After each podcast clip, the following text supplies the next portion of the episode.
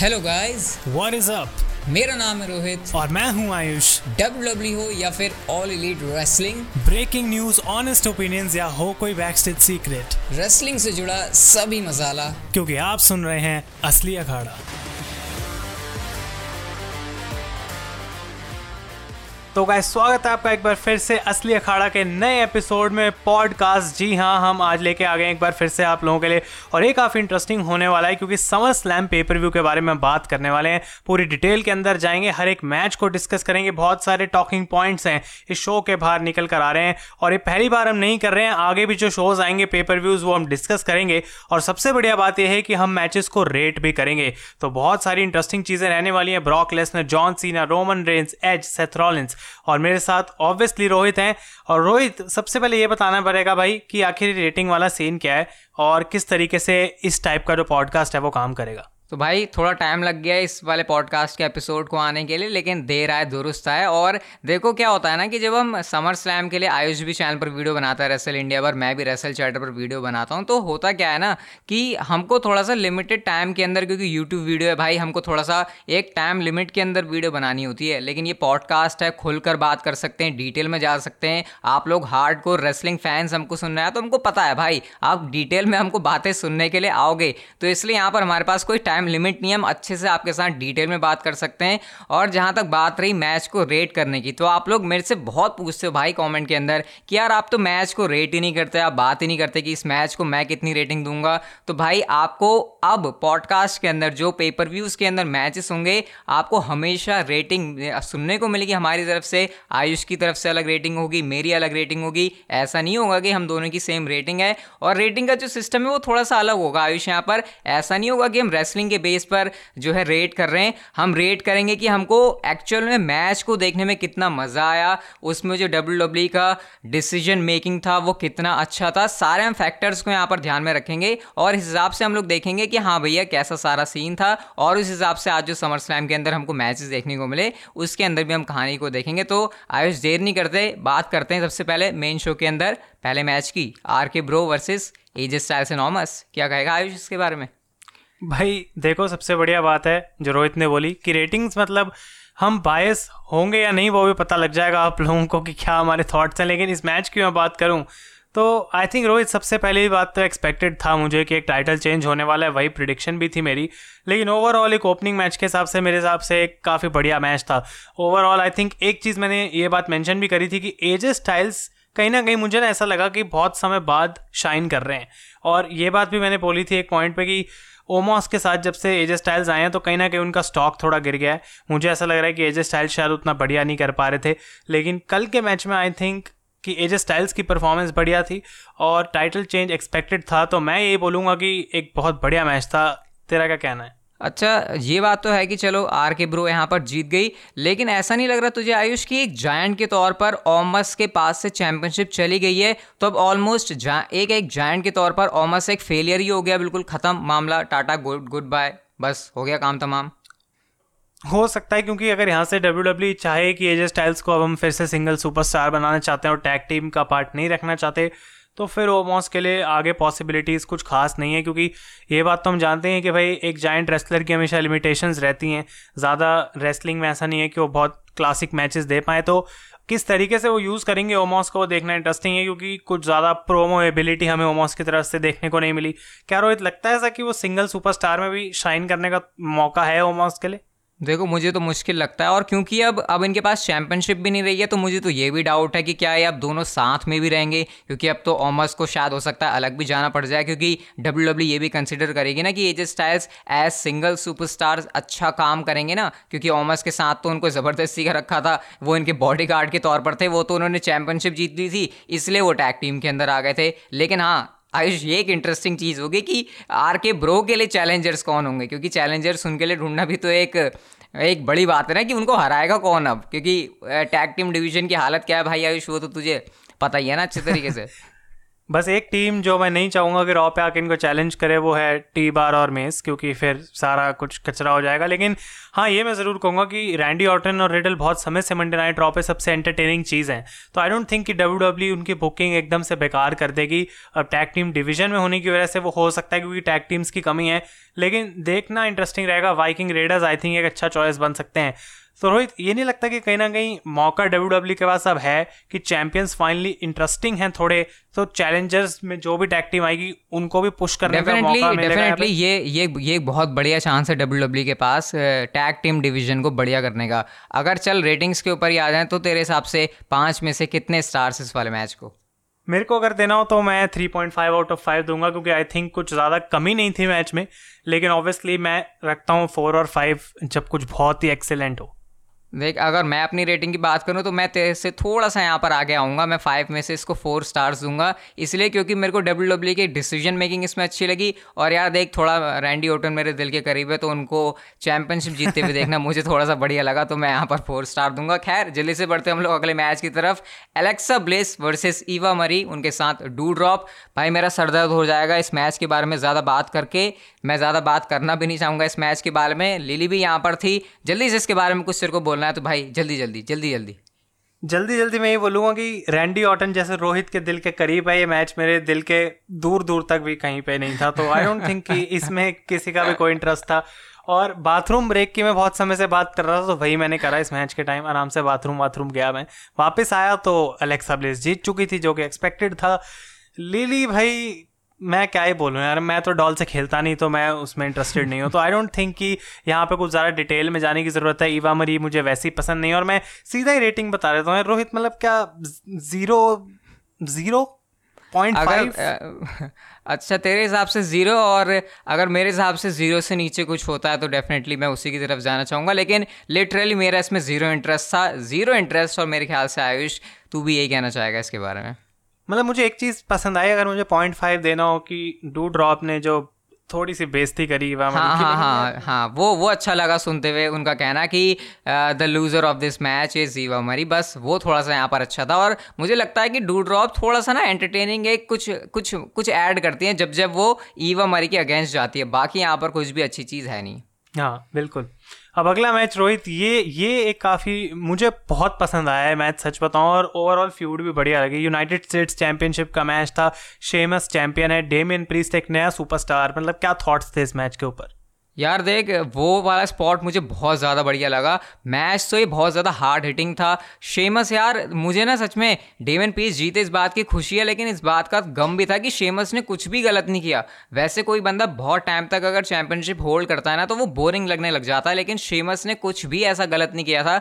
उनके हाथ से चैंपियनशिप गई, मुझे बुरा ज़रूर लगा, लेकिन डेवन प्रीस का जीतना, एक तो वो एन से आए हैं, हमने यूजली एन सुपरस्टार को जब वो मेन रोस्टर पर आते हैं तो उनका पोपट होते हुए देखा है। तो डेवन पीस चैंपियन बने इस बात की मुझे खुशी है, जिस तरीके से उन्होंने उनका मास्क खींचा, उसके बाद अपना फिनिशर रैकनिंग लगाकर वो जीते, वो देखकर अच्छा लगा। हार्ड हिटिंग मैच था। तो यार, मैं इस मैच से बहुत ज़्यादा सेटिस्फाइड था और पूरे समर स्लैम के अंदर आर के ब्रो वाला जो मैच स्टार्टिंग था, उसके बाद ये जो धक्का लगा ना एलेक्सा ब्लिस और ईवा मरी का मैच देख के, उसके बाद ये जो मैच आया, इसने इसने सच में दिल को ठंडक दी। मेरे ख्याल से तेरा भी इसके ऊपर कुछ ऐसी ओपिनियन होगा।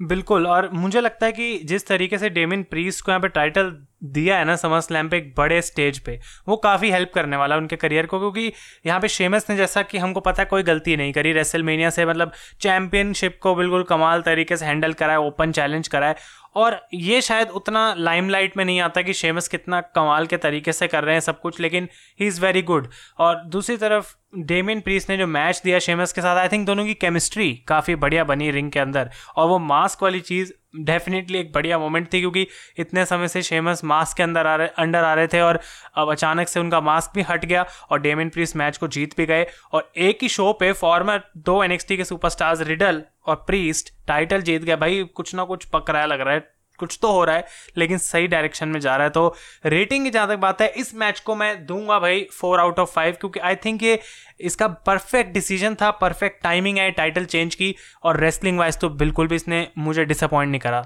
तेरा क्या कहना है? आयुष, मैं भी यहाँ पर आपकी बात से एग्री करूँगा। मैं भी यहाँ पर सेम फोर ही दूँगा इसको रेटिंग फाइव में से, क्योंकि इसमें मुझे जो अग्रेशन दिखा शेमस का भी डेमन पीस्ट का भी, जो जो इंटेंसिटी थी जो यहाँ पर टाइटल चेंज था, जो डिसीज़न था डब्ल्यू डब्ल्यू का इस मैच को करने का मतलब जो बुक करने का, वो सब सब सही था यहाँ पे। तो इस हिसाब से मुझे लगता है शेमस और डेमन पीस्ट ने काफ़ी सही काम किया है। और मैं ये देखने के लिए भी इंटरेस्टेड रहूँगा आगे कि डेमन पीस्ट के लिए चैलेंजर कौन होता है। क्या शेमस होते हैं या फिर डब्ल्यू डब्ल्यू आगे जाकर उनके लिए कोई नया कोई अपॉइंट ढूंढती है? नेक्स्ट मैच की तरफ़ हम लोग चलते हैं तो यहाँ पर आता है स्मैकडाउन टैग टीम चैंपियनशिप के लिए मैच जहाँ पर चैंपियंस थे हमारे पास दी ऊसोज और वो चैंपियनशिप डिफेंड कर रहे थे अगेंस्ट दी मिस्टीरियोज मेरे ख्याल से मैच पहले से ही काफ़ी ज़्यादा प्रिडिक्टेबल था। दी ऊसोज यहाँ पर इस मैच को जीत गए। मुझे लग रहा है यहाँ पर कुछ डब्ल्यू e को नया करने की ज़रूरत है, क्योंकि ये चीज़ अब ऐसा लग रहा है कि घुमा फिरा के वही चल रही है और जब सारी चीज़ें प्रिडिक्टेबल थी तो यार मैं सच में इस मैच में पहले से ही बिल्कुल भी इन्वेस्टेड नहीं था और मुझे मैच बोरिंग लगा। इसमें रेसलिंग में मतलब कुछ सीक्वेंसेस काफ़ी इंटरेस्टिंग थे, लेकिन क्योंकि मुझे लग रहा था ये मैच पहले से काफ़ी प्रिडिक्टेबल है तो यार मेरे को सच में, सच बताऊँ तो इस मैच को देखने में यार उतना मज़ा नहीं आया यार आयुष। मतलब चीज़ें क्योंकि रिपीटेड हो गई हैं, इतने टाइम से लड़े जा रहे हैं स्मैकडाउन पे भी, पहले भी इनका टाइटल मैच हुआ। ये बात मैंने भी बोली थी कि अब इनकी फ्यूड ना इस पॉइंट पे आगे ख़त्म हो जानी चाहिए। अब इसको आगे और नहीं बढ़ना चाहिए, क्योंकि कुछ बचा नहीं है दोनों टीम्स के बीच में अब करने के लिए। अगर मिस्टीरियोस को फिर से टाइटल देना होता तो आज वो हो जाता, वो भी नहीं हुआ। तो उनको आगे बढ़ने की ज़रूरत है। I think Rey Mysterio and Dominik Mysterio के आपस में फ्यूड करने का अब एक मौका है डब्ल्यू डब्ल्यू के पास डाउन द लाइन लेकिन मैच की जहाँ तक बात है, कुछ गलत नहीं था, क्योंकि मैं एक्सपेक्ट कर रहा था कि हमें पता है हाँ भाई ये टीम अच्छा मैच देंगी हमको। लेकिन इस बात से मैं रोहित एग्री करूँगा कि क्योंकि पहली बार वो चीज़ हो गई थी इतनी बार तो रिपीट लग रहा था मतलब काफ़ी चीज़ें। तो रेटिंग मैं इसको थ्री आउट ऑफ़ फाइव दूँगा उसकी वजह से, क्योंकि रेसलिंग में उतना जबकि कुछ बुरा नहीं था इंटरेस्ट उतना हाई लेवल का नहीं था मेरा। मुझे ऐसे क्यों लग रहा है आयुष, की, कि तू कि तू पहले से ही मेरे दिमाग की बातें पढ़ रहा है? क्योंकि अगर मैं अपनी मैच रेटिंग की बात करूँ तो मैं भी इसको यहाँ पर थ्री रेटिंग दूँगा फाइव में से, क्योंकि सिर्फ़ रेसलिंग अच्छी होने की वजह से मैं यहाँ पर इसको थ्री स्टार दे रहा हूँ, क्योंकि अगर इसके अंदर रेसलिंग भी नहीं होती तो मैं इसकी हालत भी वन या फिर टू स्टार के आसपास करता, क्योंकि सिर्फ़, क्योंकि यहाँ पर जो एथलेटिक आपको पता है मूव्स होते हैं, एक तो आपको पता है रेमिस्टो कमाल के मूव्स करते हैं जिमी एंड जे उसो की रेसलिंग हमेशा अच्छी रहती है तो इस वजह से मैं यहाँ पर इसको इतने तीन स्टार दे रहा हूँ, और मैं चाहता हूँ आप कुछ यहाँ पर नई चीज़ डब्ल्यू डब्ल्यू हमको ला कर दे। ये रेमिस्टीरियो डोमिनिक और ऊसोज वाली यार कहानी बहुत ज़्यादा रिपीट हो रही है। अब डब्ल्यू डब्ल्यू को यहाँ पर कुछ नया करने की ज़रूरत है, और जब कुछ नया करने की बात आ रही है तो भाई कुछ इतना नया डब्ल्यू डब्ल्यू ने कर दिया, जिस नए मैच की मैं, जिस नेक्स्ट मैच की मैं बात कर रहा हूँ स्मैकडाउन वुमेन्स चैंपियनशिप के लिए मैच एडवर्टाइज था Sasha Banks versus Bianca Belair लेकिन मैच हुआ Becky Lynch versus Bianca Belair और चैंपियन बन गई बैकी लिंच 26 या 27 सेकंड के अंदर मैन हैंडल स्लैम लगा के। क्या कर दिया भाई आयुष? डब्ल्यू डब्ल्यू ने है अब अब ना तो मैंने कार्मेला को प्रिडिक्ट करा था। ना मैंने बेकी को प्रिडिक्ट करा था। तो ये जो हुआ है मतलब आज भाई सर के ऊपर से गई है पूरी चीज़। और रोहित देखो सच बताऊँ तो मैं ये नहीं बोलूँगा कि भाई बकवास था या फिर ये क्या घटिया कर दिया। मतलब बिल्कुल रैंट करने वाली बात नहीं है यहाँ पे मेरे लिए। आई डोंट थिंक मैं उतना ऑफेंड हुआ हूँ इस चीज़ से क्योंकि नहीं, नहीं, मुझे पता है कि यहाँ पे मैं तेरी बात से पूरा अगेंस्ट हूँ यहाँ पर मैं बिल्कुल ऑफेंड हूँ। बैकलिंच को लाना बियांका प्लेयर इतने टाइम से भाई तुमने उसको चैंपियन बना के रखा है तुमने उसको स्ट्रॉन्ग दिखाया। बैकलिंच बड़ी स्टार है लेकिन ऐसी भी भाई कौन सी वो बड़ी हो गई कि उसने आते इतने टाइम से जो चाहे ये बिल्कुल पता है क्या है? ये ब्रॉक लेस्टर का कोफी किंगस्टन को हराने का फीमेल वर्जन है। मैं तो इसको ऐसे या फिर मैं ये कह सकता हूँ कि ये ऑरेंज बालों वाली शार्लेट है। हाँ बस ये तुम्हें अरे भाई तुमको अगर बेइज्जत किसी को करना था तो शार्लेट को कर देते ना। शार्लेट से ऐसे चैंपियनशिप ले लेते तुम। तुम भले यहाँ पर ऐसे कह लो कि मतलब मैंने मैंने अपना वो पॉइंट इसलिए बोला क्योंकि आई थिंक कि बैकी लिंच हम जानते हैं कि बहुत बढ़िया चैंपियन बन सकते हैं लेकिन उस तरी, उस मतलब उस तरीके से चैंपियन बनाना बैकी को कोई लॉजिक नहीं था। मतलब इससे बेटर तो ये होता कि भाई पहले से ही बैकी को किसी तरीके से मैच में डाल देते या एक मिस्ट्री अपोनेंट कर देते फिर बैकी आती और छब्बीस सेकेंड मतलब अरे चैंपियन तो वही तो बात है। अगर तुमको चैंपियन बनाना था तो एक पूरा फुल फ्लैज मैच देते होता पंद्रह पंद्रह मिनट का मैच तब जाके अगर वो बियांका प्लेयर को हराती तब तो चलता भी। अरे ऐसी कौन सी जादुई पावर आ गई बैके लिंच के पास में कि उन्होंने बियांका प्लेयर जो इतने टाइम से चैंपियन है उनको एक झटके में हरा दिया? अब अब किस मुँह से बियांका आके कह सकती है स्मैकडाउन पे कि मुझे भी एक रीमैच चाहिए भाई, कि मैं प्रिपेयर्ड नहीं थी। और मैंने ये भी कमेंट्स पढ़े, कहीं ना कहीं ट्वीट्स पढ़े, लोग कह रहे हैं कि यार ये तो स्टोरी लाइन का पार्ट है क्योंकि बियांका रेडी नहीं थी चैलेंज के लिए। लेकिन आई थिंक कि साफ़ साफ़ सबने देखा कि बियांका ने ही चैलेंज एक्सेप्ट करा था बैकी का। तो अगर वो रेडी नहीं थी तो एक्सेप्ट क्यों करा? तो आई डोंट थिंक इस चीज़ में कोई सेंस है। लेकिन साशा का क्या कहना है भाई? उसके बारे में क्या बोले हम? साशा बैंक्स अब एग्जैक्टली उसके पीछे रीज़न भी सामने नहीं आ रहे कि वो किस वजह से गायब हैं। पहले कार्मेला को बुलाया अगर आपको ऐसा लग रहा है सुनने वालों को कि मैं बैके लिंच के अगेंस्ट हूँ, मुझे बैके लिंच पसंद नहीं है तो गाय ऐसा बिल्कुल भी नहीं है। मैं यहाँ पर डब्ल्यू डब्ल्यू जिस तरीके से स्टोर लाइन दिखा रही है, उसकी बात कर रहा हूँ। सेम टाइम पर उन्होंने बियांका ब्लेयर का भी खेल खत्म करवा दिया ऐसी बुकिंग करके, और सेम टाइम पर बैके लिंच जो कि इतनी ज़्यादा ओवर थी, उनका भी उन्होंने खेल खत्म करवा दिया ऐसी बुकिंग करके। भले ही वो चैंपियन बन गई हैं, लेकिन ये तरीका यार मुझे तो सही नहीं लगा यार। आयुष, अब पता नहीं तेरा इसके ऊपर इतना डिफरेंट ओपिनियन मेरे से कैसे है? लेकिन भाई यही बात है, मेरे को ये चीज़ पता नहीं कैसे सही नहीं लग रही है। मुझे तो ये बात भी क्लियर नहीं है कि बैकी हील हैं क्या फेस हैं और रेटिंग की जहाँ तक बात है रोहित इस मैच को कितना रेटिंग देंगे भाई? यार ये इसको मैं शॉकिंग एलिमेंट के हिसाब से वन स्टार दे सकता हूँ बाकी इसमें और बाकी ज़्यादा बात करने के लिए मेरे हिसाब से कुछ होगा नहीं और। और बढ़ा चढ़ा के क्योंकि बोलने के लिए कुछ है नहीं तो मुझे सेम देना पड़ेगा क्योंकि आई डोंट थिंक कि वन या पॉइंट फाइव वन से ऊपर तो कुछ भी मतलब लॉजिक बनता नहीं है तो इस चीज़ से मैं एग्री करूँगा लेकिन एक अगला मैच भी मतलब मुझे ना रोहित मैच को देख के ऐसा लगा कि भाई छः घंटे तक बंदा कुछ बना रहा है किचन के अंदर। पूरी डिश उसने बना ली। और जब वो डिश बन के तैयार हो गई तो उसको टेस्ट कर रहा है, ना उसमें नमक है, ना मिर्च, ना कोई मसाला। और ऊपर से जली हुई मतलब, और ऊपर से डिश जली हुई निकली। जल भी गई। तो मतलब डब्ल्यू डब्ल्यू ने इतने हफ़्ते लगाए ड्रू मैकिटायर और जिंदर महल की फ्यूड को बिल्ड करा। हर रॉ में मैं अपने रिव्यू में बात बोल रहा था कि भाई जिंदर को भी क्या कोई स्ट्रांग दिखाएगा कभी? और मुझे फिर इस सिर्फ़ इस एक वजह से मैंने ये प्रिडिक्शन करी कि हाँ भाई जिंदर इस मैच को जीतने वाला समझ स्लैम में आई डोंट नो मैंने क्यों ऐसा सोचा लेकिन वो भी नहीं हुआ।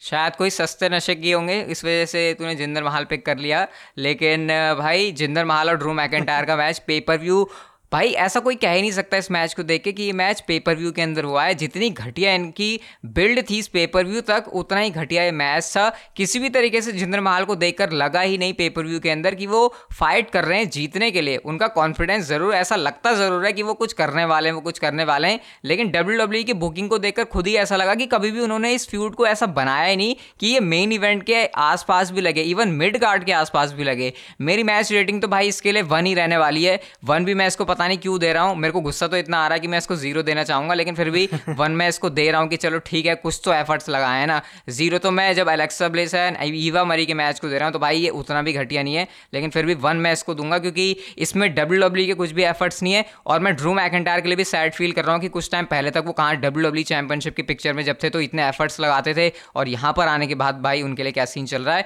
और यहाँ पर गलती जिंदर महल और ड्रू मैकेंटायर की नहीं है डब्ल्यू डब्ल्यू की बुकिंग की है मेरे ख्याल से। और भाई आयुष तेरी हिसाब से ये आई डोंट थिंक कि ये बोलना मतलब कोई सही तरीका है इसको डिस्क्राइब करने का लेकिन ड्रू मैकिटायर का जो फ़ैन रिएक्शन है ना वो मतलब कोविड की तरह है वेव्स में आ रहा है वो भी। मतलब एक एक वेव आती है जब लोग पसंद करते हैं फिर नीचे चली जाती है। फिर लोग कहेंगे मैकिटायर बेकार है। फिर एकदम फिर अच्छा फिर बेकार है, फिर अच्छा है। अब मेरे को लग रहा था कि मैकिटायर को बहुत बढ़िया दिखाया जा रहा है जिंदर के अगेंस्ट, लेकिन अब लग रहा है भाई यही चीज़ रिपीट करी जा रहे हैं। तो मैं ज़ीरो और वन के बीच में बैठा हूँ भाई, मैं पॉइंट फाइव दूँगा इस मैच को, क्योंकि मतलब जो कुछ तो कुछ तो अलग करो भाई, एक स्टिपुलेशन लगा दो और बंदे जब रिंग साइड से बैन है तो कुछ तो एटलीस्ट करो, वो मैच के बाद आए, फिर तलवार देख के डर के चले गए। अरे भाई, इतना डरपोक मतलब तीन बंदे हो तो भाई, कुछ तो स्ट्रैटेजी बनाओ ना इतने हफ़्ते से, तुम्हें पता है कि उस बंदे के पास स्वॉर्ड है। तो आई डोंट नो कि डब्ल्यू डब्ल्यू की बुकिंग क्या है, लेकिन हम फिर कहते हैं कि जिंदर माल इज़ टैलेंटेड जिंदर माल, ये, वो, लेकिन जिस तरीके से उनकी बुकिंग करी जा रही है, जो भी हो ब्लेम करने वाला आई डोंट थिंक कि मैं जिंदर माल को इस पॉइंट पर बिलीवेबल मान सकता हूँ कि अब ये कुछ बंदा बड़ा कर सकता है रॉ पे। विमेंस डिवीज़न का नेक्स्ट मैच आता है हमारे पास। Nikki Ash versus Charlotte Flair versus Rhea Ripley जिसके लिए मेरी एक्साइटमेंट ज़ीरो थी। लेकिन यार, जिस हिसाब से इन्होंने रेसलिंग करी ना, मैं मैच में, जब मैंने मैच देखना स्टार्ट किया, मेरी आँखें हल्की खुली हुई थी, क्योंकि भाई सुबह सुबह एक तो बंदा वैसे ही नींद तोड़ के उठा हुआ है तो उसकी आँखें आधी खुली होती हैं। लेकिन जैसे जैसे मैच की पेस बढ़ी ना, आयुष, मेरी आँखें पूरी खुलनी चालू हो गई और इस मैच में मैं बिल्कुल भी इन्वेस्टेड नहीं था, लेकिन जिस तरीके की उन्होंने रेसलिंग दी यार, मेरा इंटरेस्ट इस मैच में बढ़ गया और मैं सच में इंप्रेस हुआ यार तीनों सुपरस्टार्स की परफॉर्मेंस से। निकी ऐश की इन्वॉल्वमेंट थोड़ी सी कम ज़रूर थी, लेकिन यार रिया रिप्ली और शार्लट ने सच में इसमें इंप्रेस किया, लेकिन वही है रिज़ल्ट तो भाई इसमें वही था कि पर्चियाँ खोलो, जिसकी पर्ची निकल जाए, वही इस मैच का रिज़ल्ट हो जाएगा, वही विनर हो जाएगा। शार्लट एक बार फिर से चैंपियन बन गई। अगर मैं सीधा ही मैच रेटिंग के ऊपर आऊँ तो देखो सिर्फ़ इस मैच की रेसलिंग क्वालिटी की वजह से मैं पाँच में से यहाँ पर तीन स्टार देना चाहूँगा इस मैच को। बाकी ज़्यादा बात करने के लिए कुछ है नहीं। हाँ रेसलिंग की वजह से मैं सिर्फ़ इस मैच को अप्रिशिएट करूँगा, आयुष। तेरा इसके बारे में क्या कहना और और मैं और मैं इतना बोलूँगा कि भाई, देखो, दो चीज़ों की वजह से मुझे मैच पसंद आया। पहला, कि चार मिनट का शार्लेट के लिए कोई पायरो नहीं देखने को मिला तो हाँ थोड़ा टाइम बच गया। क्योंकि आज पायरो ही नहीं था शो में, पता नहीं क्यों नहीं था। लेकिन उसके बाद, रोहित, ये बात डेफिनेटली मैं बोलूँगा कि भाई मज़ाक के अलावा ये मैच ने थोड़ा बहुत मुझे इम्प्रेस करा, क्योंकि मैं एक्सपेक्ट कर रहा था कि यार वही होगा सेम जो हर बार होता है, और एट दी एंड निक्की जीत जाएँगी। मतलब तेरी प्रिडिक्शन क्या थी? क्योंकि मैंने बोला था निक्की ऐश को ये मैच जीतना चाहिए। वो भी मतलब इस बेसिस पे कि ऐसे ही एक चुनना था, लेकिन शार्लेट इज़ सेम ओल्ड और अब रॉ पे अगर मैं देखूँ कि कौन है तो I think W W Asuka को वापस लाने वाली है देन शार्लेट वर्सेज आस्का का मैच होगा। और रेटिंग की जहाँ तक बात है, मैं इसको 2.5 आउट ऑफ़ 5 दूँगा क्योंकि एक प्रॉब्लम थी मेरे मेरे, मेरी इस मैच से। और वो ये थी कि निकी ऐश जो कि चैंपियन है, ये पॉइंट मैंने अपने रिव्यू में बोला कि आज इस समर स्लैम के शो में बियांका और निकी दोनों चैंपियंस को बहुत वीक तरीके से बुक करा गया। I don't know why Nikki Ash को पूरे मैच में ऐसा एक पॉइंट नहीं आया कि भाई लगे कि हाँ ये जीत सकती है मैच को। तो वो मेरे लिए एक डाउनफॉल थी। नहीं वैसे मतलब मेरे को ये बड़ा अजीब लग रहा है कि निकी ऐश का तो ये सुपर हीरो वाला गेमिंग चल रहा था अब तक हम कह रहे थे कि आ, सुपर हीरो है ऑलमोस्ट सुपर हीरो अब एकदम से अचानक से सुपर हीरो क्यों खत्म हो गई? और अब आगे इनका फ्यूचर क्या है? क्या ये ये सुपर हीरो वाला गेमिंग यहीं पर खत्म हो जाएगा? खैर मुझे नहीं लगता कि शार्लेट की अब इस क्या स्पेशल डब्ल्यू डब्ल्यू करेगी शार्लेट को फिर से चैंपियन बना के। चीज़ें तो यार वुमेंस डिवीज़न के अंदर बोरिंग ही चलने वाली हैं। चलो उधर लेकिन वो ना मतलब वो डब्ल्यू डब्ल्यू ने बता दिया कि ये ऑलमोस्ट ही है। हाँ इसलिए ऑलमोस्ट सही नाम दिया था ऑलमोस्ट सुपर हीरो नहीं है। सुपर हीरो नहीं हाँ। है। वो डब्ल्यू डब्ल्यू ने हमको पहले ही हिंट दे दिया था। खैर ये तो विमेंस डिवीज़न की बात है लेकिन जो सबसे तगड़ी भयानक खतरनाक चीज़ थी सेथ रॉलिंस वर्सेस एज का मैच एज की एंट्रेंस ओ भाई यार क्या किया इन्होंने? क्या वो एज का स्पीयर कमाल कर दिया मतलब मैं ये बोल रहा था कि रैंप अगर दो टुकड़ों में बटी हो तो क्या इससे बेस्ट कुछ हो सकता है कि बंदा एंट्रेंस को भी दो टुकड़ों में बांट भाई मतलब यार ये मतलब ये ये, ये मैच को तो मैं शब्दों में भी बयान नहीं कर सकता। इस पॉडकास्ट के अंदर भी मैं कैसे इस मैच को इस मैच के अंदर जो सीक्वेंसेस थे उसको अपने शब्दों में पिरो वो मुझे समझ नहीं आ रहा। क्या ही बात कर लूँ यार इस पॉडकास्ट के अंदर मैं इस मैच के बारे में? वो मतलब क्या ये बोल सकते हैं कि एज जो पचास साल की उम्र में मैचेस दे रहे हैं उतने अच्छे वो जब रिटायरमेंट से पहले हाँ यार वही तो एज को हमने इतना पैशनेट इतना कमाल इतना ज़्यादा अपने मैचेस के अंदर फोकस जो ना ये तो शायद मैंने एच को पहले भी पहले भी ऐसा नहीं देखा था। एच तो वैसा लग रहा है कि भैया पूरी अपनी जान झोंक देते हैं। मतलब इसको मैं पॉडकास्ट के अंदर भी बयान नहीं कर सकता यार जो कमाल की परफॉर्मेंस थी भले ही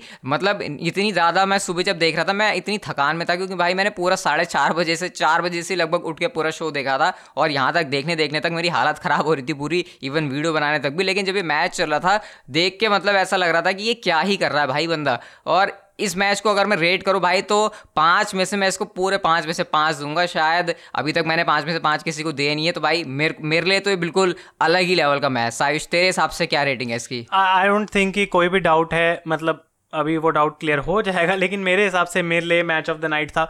और मैं ये बात बोलूँगा कि भाई रोहित ये ना मेरे को पसंद इसलिए भी आया है और मैं भी इसको फाइव आउट ऑफ़ फाइव इस वजह से दूँगा।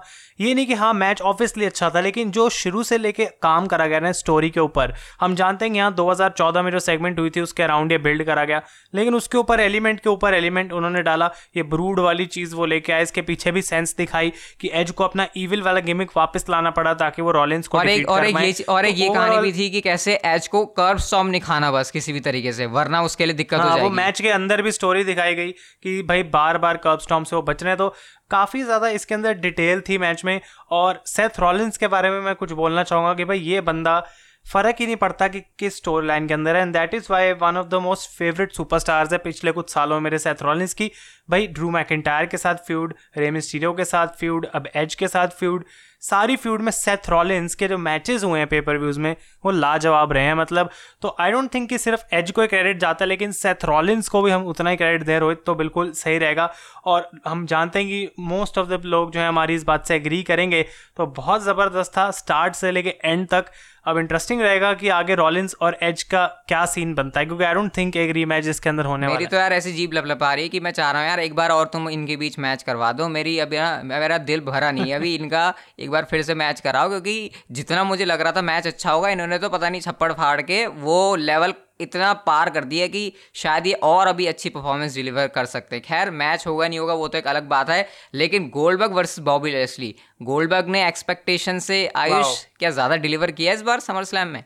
आई थिंक इसका आंसर है हाँ भी और ना भी क्योंकि आई डोंट नो मैच की एंडिंग क्या गोल्डबर्ग की गलती है उसके अंदर या फिर क्या लेकिन इतना मैं ज़रूर बोलूँगा कि पिछले कुछ मैचेस जो हमने गोल्डबर्ग के देखे हैं उससे ये बेटर मैच था। आई थिंक ड्रू मैकिन वाले मैच से भी बेटर था। और इसका क्रेडिट अब गोल्डबर्ग को दूँ या लैशली को दूँ, वो मुझे नहीं पता। लेकिन ओवरऑल जो मैच देखने को मिला आई थिंक ये पिछले कुछ मैचेस से उनके बेटर था और रिज़ल्ट भी क्योंकि सही था तो कोई बैकलैश भी नहीं आई फैंस की तरफ़ से। लेकिन जो एंडिंग थी ना, रोहित, वो नहीं पसंद आई मेरे को।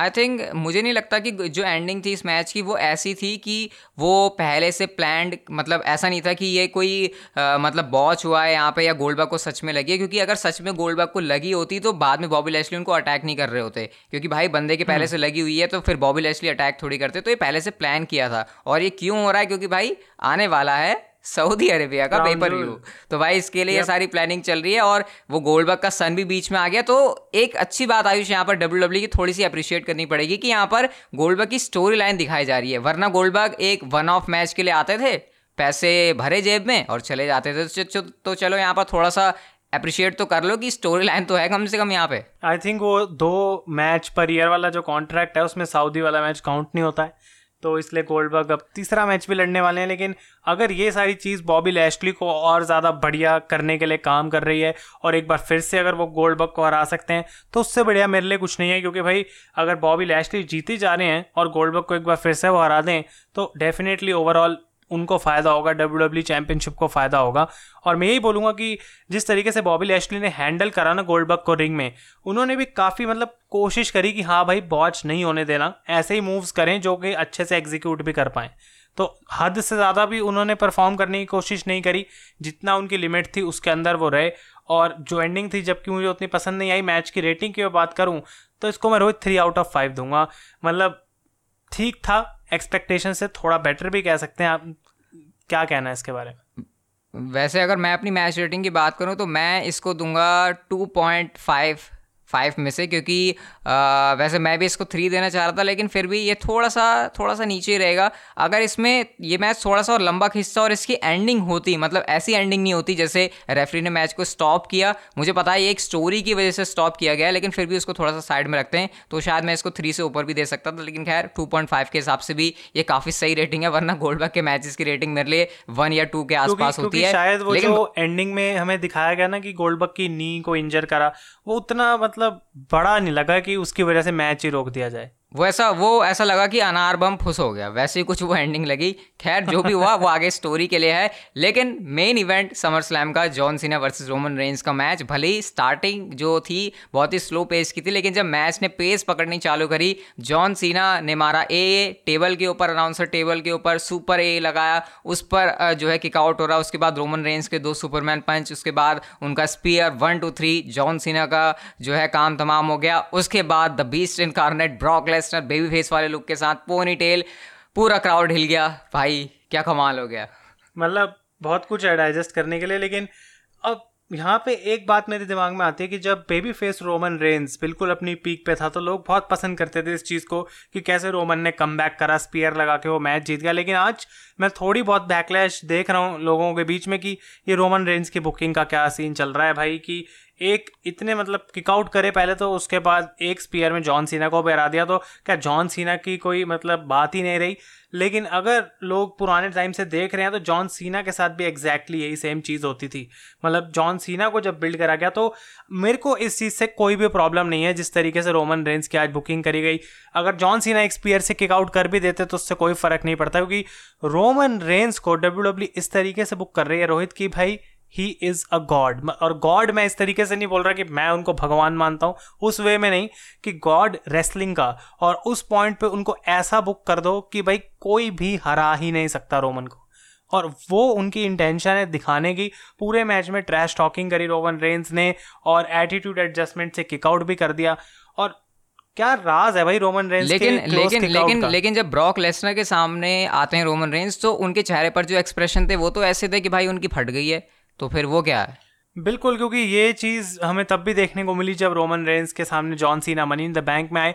ब्रॉक एक बड़ा नाम है। ब्रॉक के साथ हिस्ट्री है रोमन रेंस की। और जिस वे में ब्रॉक लेसनर आ जाए वो भी शायद रोमन के लिए शॉकिंग था, जैसे हम फैंस के लिए था। और ऊपर से जो सबसे मेन एलिमेंट इसके अंदर है, वो पॉल हेमन भी है, क्योंकि पॉल हेमन इतने समय से रोमन रेंस के स्पेशल काउंसिल हैं। और अब out of nowhere Brock Lesnar वापस आ गए तो पॉल हेमन किसकी साइड देंगे? रोमन कहीं ना कहीं शायद ये भी सोच रहे हैं कि क्या ये सब पॉल हेमन का प्लान है।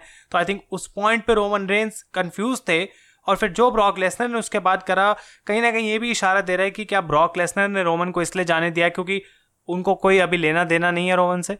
जहाँ तक मतलब ये पॉल एमन के लिए थोड़ा सा वैसा मामला हो जाएगा। मतलब वो चिल्ला भी तो रहे थे ऐसा लग रहा था कि वो कि जब ब्रॉक लेसनर बढ़ रहे थे रोमन रेंज की तरफ़ तो ऐसा लग रहा था कि पॉल एमन इस चीज़ को रुकवाने की कोशिश कर रहे हैं कि ब्रॉक लेसनर और रोमन हम्म। रेंज के बीच अभी कुछ हो ना इनके बीच पंगे ना हो क्योंकि पॉल एमन इस बात को समझते हैं कि रोमन रेंज भी खतरनाक आदमी है और ब्रॉक लेसनर भी खतरनाक आदमी है और ये दोनों कहीं आपस में भी भिड़ ना जाए। और क्या आयुष ये बात कन्फर्म ही है कि Roman Reigns and Brock Lesnar का मैच होगा ही होगा यूनिवर्सल चैंपियनशिप के लिए?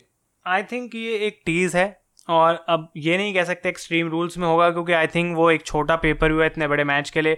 बाकी डब्ल्यू डब्ल्यू कुछ भी कर सकती है क्राउन जूल में पेपर व्यू हो सकता है। आई थिंक ये अभी बस टीज करा गया है। और अगर मैच होना होता तो सीधा ब्रॉक भाई जाके एक एफ़ फाइव लगा देते रोमन को भी पॉल हेवन को भी मे भी लेकिन ये एक टीज करा गया है मैच डाउन द लाइन हमें देखने को मिलेगा। मेरी प्रिडिक्शन ये रहेगी कि एक्सट्रीम रूल्स में बैलर का मैच होगा रोमन के साथ, जो कि कहीं ना कहीं पेंडिंग है।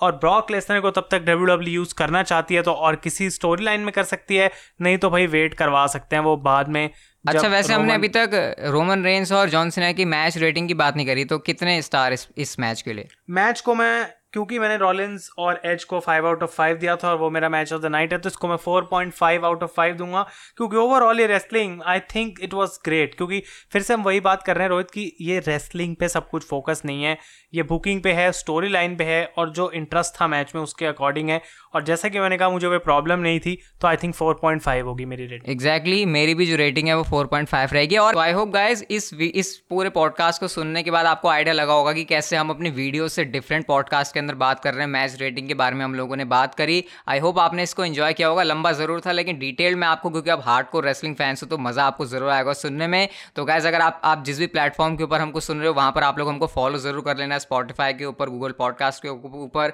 जियो सावन के ऊपर गाना के ऊपर या फिर आप एप्पल पॉडकास्ट के ऊपर सुन रहे हो। बाकी हम लोग आपसे मिलते हैं नेक्स्ट पॉडकास्ट के एपिसोड के अंदर। तब तक आप लोग ज़िंदगी के मज़े लो, खुश रहो और कोरोना वायरस का टाइम चल रहा है, ज़रा बच के रहो और हम मिलते हैं इसके नेक्स्ट एपिसोड के अंदर। ठीक है, तब तक के लिए goodbye bye bye take care and अपना ध्यान रखो।